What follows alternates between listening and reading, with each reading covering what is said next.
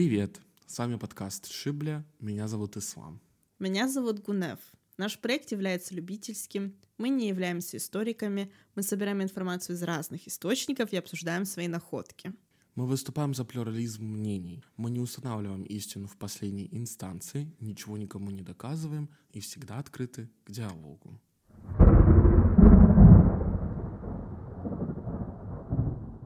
Итак, как в прошлом эпизоде мы обсуждали, мы теперь переходим э, к тому, какие были мотивы вхождения в эти самые э, ложи и к особенности интересному для нас да, интересной такой части этой статьи, это часть религиозных взглядов кавказцев, и какие были религиозные взгляды у этой самой такой белой миграции, да, в белой миграции у нас же были только очень образованные, да, высокого сословия, хотя исключения все-таки были. Конечно. Итак.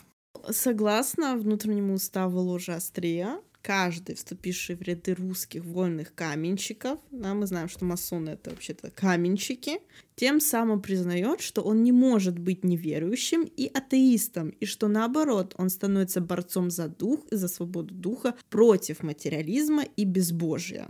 Бурышкин отмечал, что русское масонство цитата, категория духовно-религиозных формаций. В самом обряде посвящения присяга будущего члена должна была производиться на Библии. В этом контексте роль религиозных взглядов будущего члена имела, конечно же, большое значение. Поэтому для новых членов проводилась отдельная беседа по религиозно-философским взглядам, но фактически по религиозным, так как вышеуказанные профаны практически не имели определенных философских взглядов. Хакундоков в своей беседе беседе с, с Беннингсеном указал, что он греко-ортодоксальной веры, хотя его родители были мусульманами. Гайдаров, Шакманов, Шаков и Куриев – мусульмане. Шакманов слабо разбирался в исламе и был готов осваивать основу мировых религий и мировой культуры. Шаков же принадлежал к магометанскому вероисповеданию, которое как по форме, так и по содержанию чтит и уважает, в то же время относится ко всем религиям с одинаково глубоким уважением, убежденный, что Бог у всех один, а что религия есть способ приближения к божеству.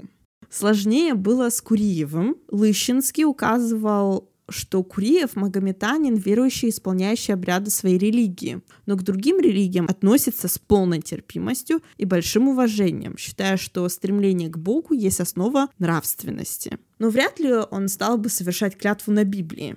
Гайдаров, по мнению Половцева, свою мусульманскую религию ставит очень высоко, считая, что при правильном ее понимании она дает человеку очень высокий идеал. В мусульманской стране не может быть отделения церкви от государства, ибо ислам руководит и школой, и судом, и прочим. Для дагестанца шариат и адаты вполне достаточный свод законов. Другого ему не понять. В ходе беседы речь зашла о распространенном в те годы движении пан-исламизма – Гадаров э, привел примеры из деятельности Кемаль Паши, который руководствовался принципом панисламизма. Панисламизм не может являться историческим фактом, ибо исторические традиции слишком различны, но ислам дает возможность всем своим последователям находить общий язык для духовного понимания. Тем не менее, Гайдаров приветствовал некоторые реформы в мусульманской религии, в частности, вопрос о женщинах, который извращен был мулами. В результате Пуловцев рекомендовал его, добавляя, что его верования не только не помешают, но наоборот помогут ему стать хорошим масоном. С грузинами религиозных проблем не было. Они были православными, но достаточно терпимыми к другим религиям. Так Андроников указывал, что знаком с исламом и высоко ставит Коран. А Милхвари говорил, что православная вера его удовлетворяет по потребностям, к другим религиям относится с полным уважением и проникнут глубокой веротерпимостью. Вот мнение тех, кто опрашивал будущих членов ложи Острея. Очень часто в отчетах о проведенных опросах фигурировала характеристика материал, который может быть обработан. Говорил Лыщинский об Вачнадзе. Из него может выйти толк. Вяземский тоже об Вачнадзе. Хороший материал для обработки. Это говорил Шереметьев об Адронникове. Сырой, но хороший материал для обработки. Это э, Дезопри об Амильхвари.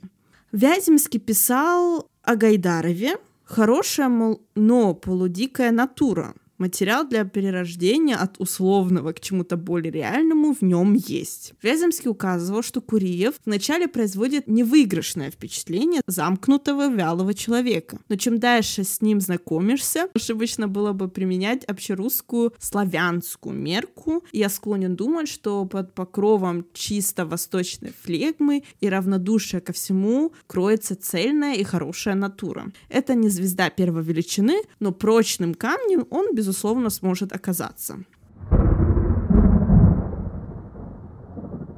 Как формулировали цели своего членства в Астрее сами кавказцы? Вачнадзе подчеркивал, что он совершенно осознанно стремится к нам, писал Вяземский, надеясь именно у нас найти поддержку и развитие своих духовно-нравственных запросов. Ему притят политические партии, и он совершенно сознательно ни к одной из них не примыкает. Дезобри подчеркивал, что Амелхвари ищет сплочение с людьми сильными и объединенными, которые, по его мнению, одни могут создать основу будущего строительства России России. Его желание служить Родине, и он ждет от масонства, что даст возможность ему выбрать тот правильный путь, на котором он сможет принести максимум пользы и будущей России, и самому масонству. Кагундоков же в ходе беседы с Казариным отмечал, что в масонстве профан видит одно из средств для возрождения России деятельность ложи Астрея и кавказцев в ложе, чьими главными формами деятельности были доклады, групповая работа, исполнение поручений, помощь братьям и забота о них. Обсуждаемые вопросы в ходе докладов прошлое, настоящее и будущее России.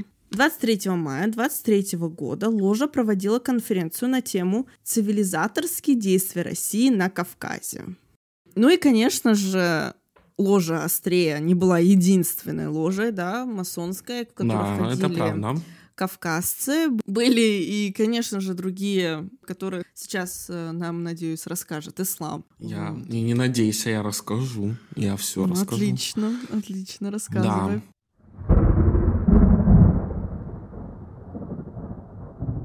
Первая ложа — это ложа «Золотое руно». Ложа «Золотое руно» была создана из выходцев практически а, в большинстве своем из ложи Астрея. Они входили в нее раньше. Основана она была ну, по документам в декабре 1924 года. В нее входило много людей, это 19 человек, сейчас я их перечислю. Это Кандауров, он был основателем, Хагундоков, Шереметьев, Гайдаров, Леонозов, Шаков, Ротинов, он родился в Тифлисе, Кочубей, Шахназаров с Кавказа, Куриев, Шакманов, Семенов, он родился тоже на Кавказе, Вачнадзе, Сейдалер, Штейнгель, родился во Владикавказе, Галеевские, военно-востоковед Андроников, Амилахвари, Зильберштейн. Из новых кавказских членов московский армянин Шахназаров, который ранее входил в другую ложу Гарибальди. Согласно спискам членов ложи Золотое Руно, он был принят в ложу Гарибальди в июне 22-го, а получил второй градус и потом даже третий. Ну, как мы видим, на самом деле какого-то определенного смысла рассказывать о том, что происходило в Золотом Руне нет, потому что, в принципе, это те же самые выходцы из э, Острей, но есть еще несколько человек, представителей Кавказа, которые не входили в Острей, но вошли в Золотое Руно, и которые для нас представляют очень такой серьезный интерес.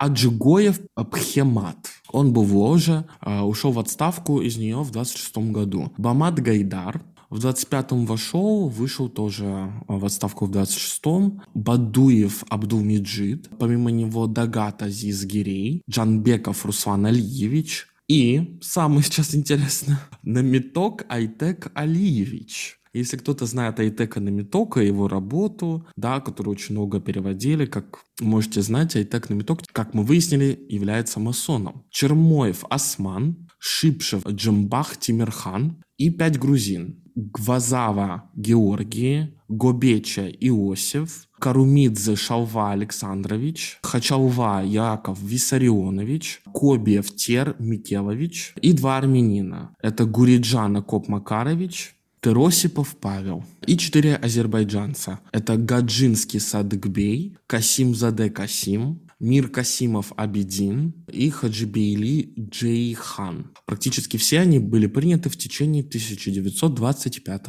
года.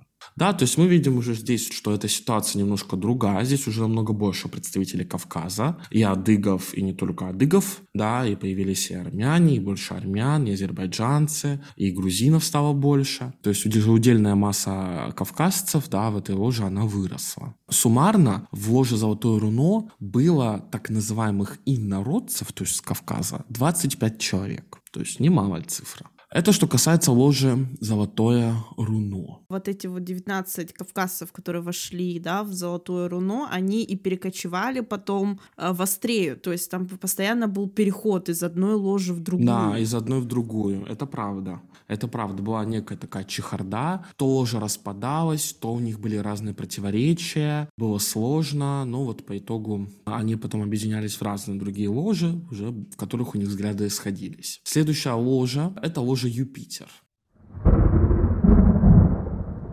Эта ложа была небольшой, а, в ней оказались небольшая часть тех, кто был в Золотом Руне и в ложе Астрея. В ней должны были оказаться Леонозов, Шахназаров, Гурджан и Тир-Осипов, однако они там не оказались, потому что Шахназаров перешел с кавказцами в ложу Прометей, который будет следующий. Ну и важно еще отметить, что ложа Юпитер — это новое название ложа Золотое Руно. Ложа, да. да. Которое как бы армяне вместе как бы с русскими оставили номер регистрации, то есть у всех этих лож была еще, был еще номер регистрации. Конечно, да. Вот, Золотое Руно 536.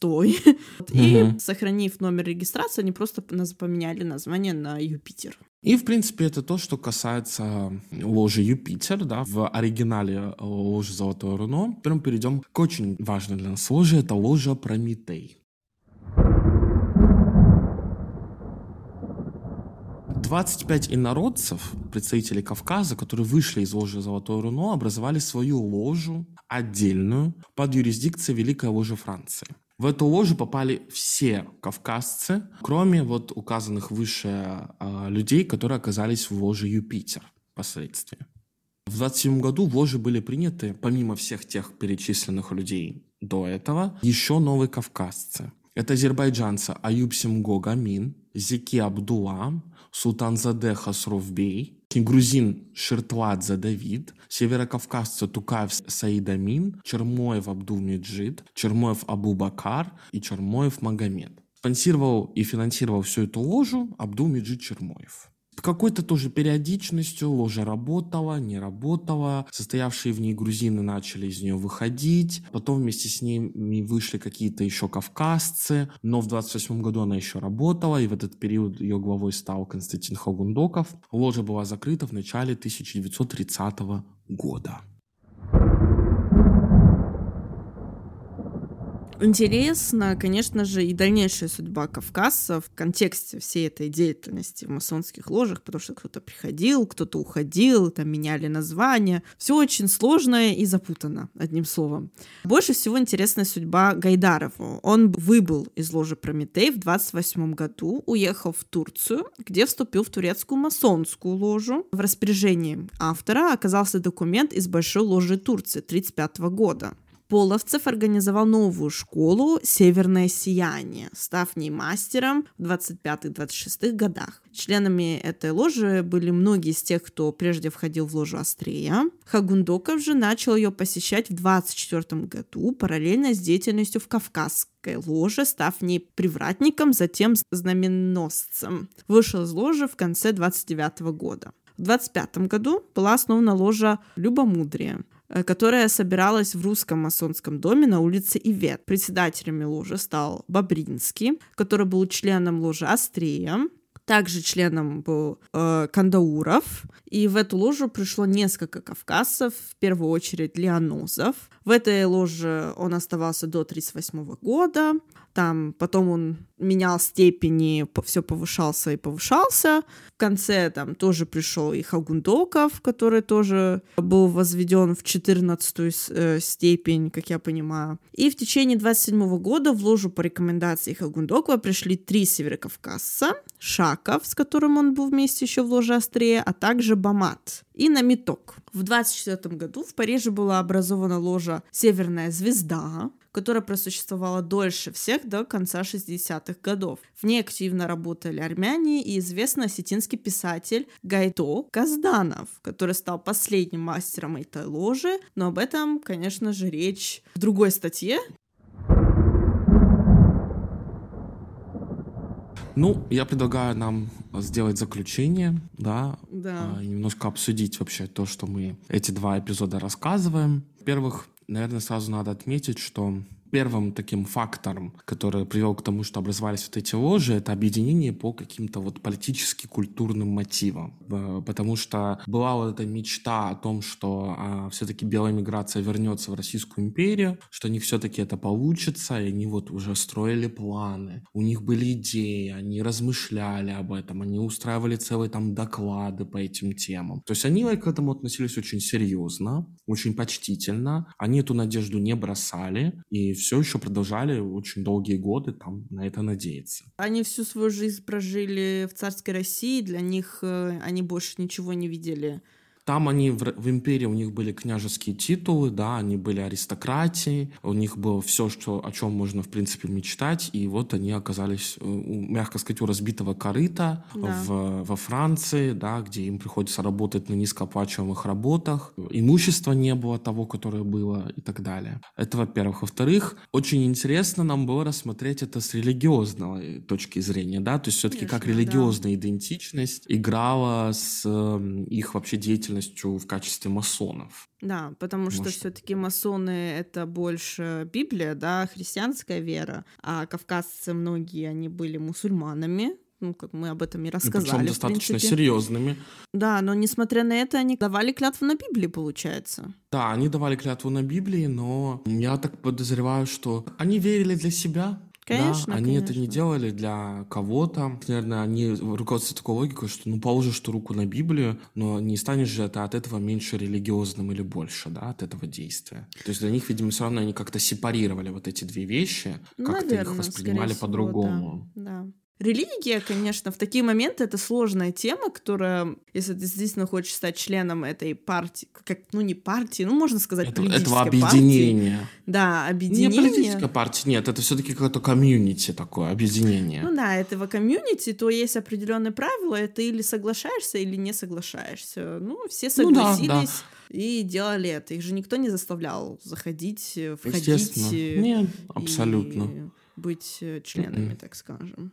И здесь интересная ситуация, да, того, что вот высший свет Петербурга в одной находится ложе там с представителями Кавказа, в котором, может быть, у них были не совсем, так сказать, приятные взаимоотношения, да, но они скооперировались все-таки. Видишь, пришли к каким-то таким точкам объединения, в которых они смогли создать вот эти вот ложи, в которых существовали, работали, общались, э, я не знаю, там, делились какими-то мыслями, идеями, э, устраивали какие-то дискуссии и так далее. То есть они вот формировали такое для себя инфополе, в котором были все. И принимали они, в принципе, мне кажется, любого желающего. Ну, понятно, чтобы он был одними взглядами, с ними политическими, может быть, какими-то взглядами на жизнь. Но в целом, я думаю, уже независимо от того, какого ты был сословия, положения, богатства и титула, они уже не имели никакого значения. Ну, видишь, их просто объединило общее горе, можно так сказать. Конечно, это правда, да. Уезд, уезд из родины, да, Да. на вынужденные, это их объединило.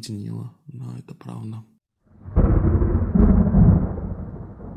На сим, наверное, мы закончим. Да. это были очень интересные два эпизода в очень интересной, немножко спекулятивной теме масонов, да, но масоны, как мы выяснили, вообще не страшные. Интеллектуалы, так сказать, да, которые вот в такие сообщества объединяются, им нравится придерживаться определенного этикета, определенных правил, и вот они в этом живут. Ну и для них, понимаешь, они сами в Российской империи тогда участвовали в масонских ложах, они вот как будто бы в Российской империи, вот когда они собираются, Ну, конечно, вот конечно. общаются. Они вот как будто бы вот эту частичку дома, частичку того, того старого уклада жизни, они его привносят в свою уже абсолютно другую жизнь. И этим они, видимо, по всей видимости, и занимались. Поэтому спасибо, что нас послушали. Надеюсь, вам всем понравился этот выпуск. Да, как и предыдущий. Подписывайтесь на нас везде, ставьте нам пальцы вверх, лайки, звездочки, все, что хотите. А подпишитесь обязательно на наш телеграм Тха Шибле и в других социальных сетях мы тоже под этим никнеймом. Все, все. Всем пока.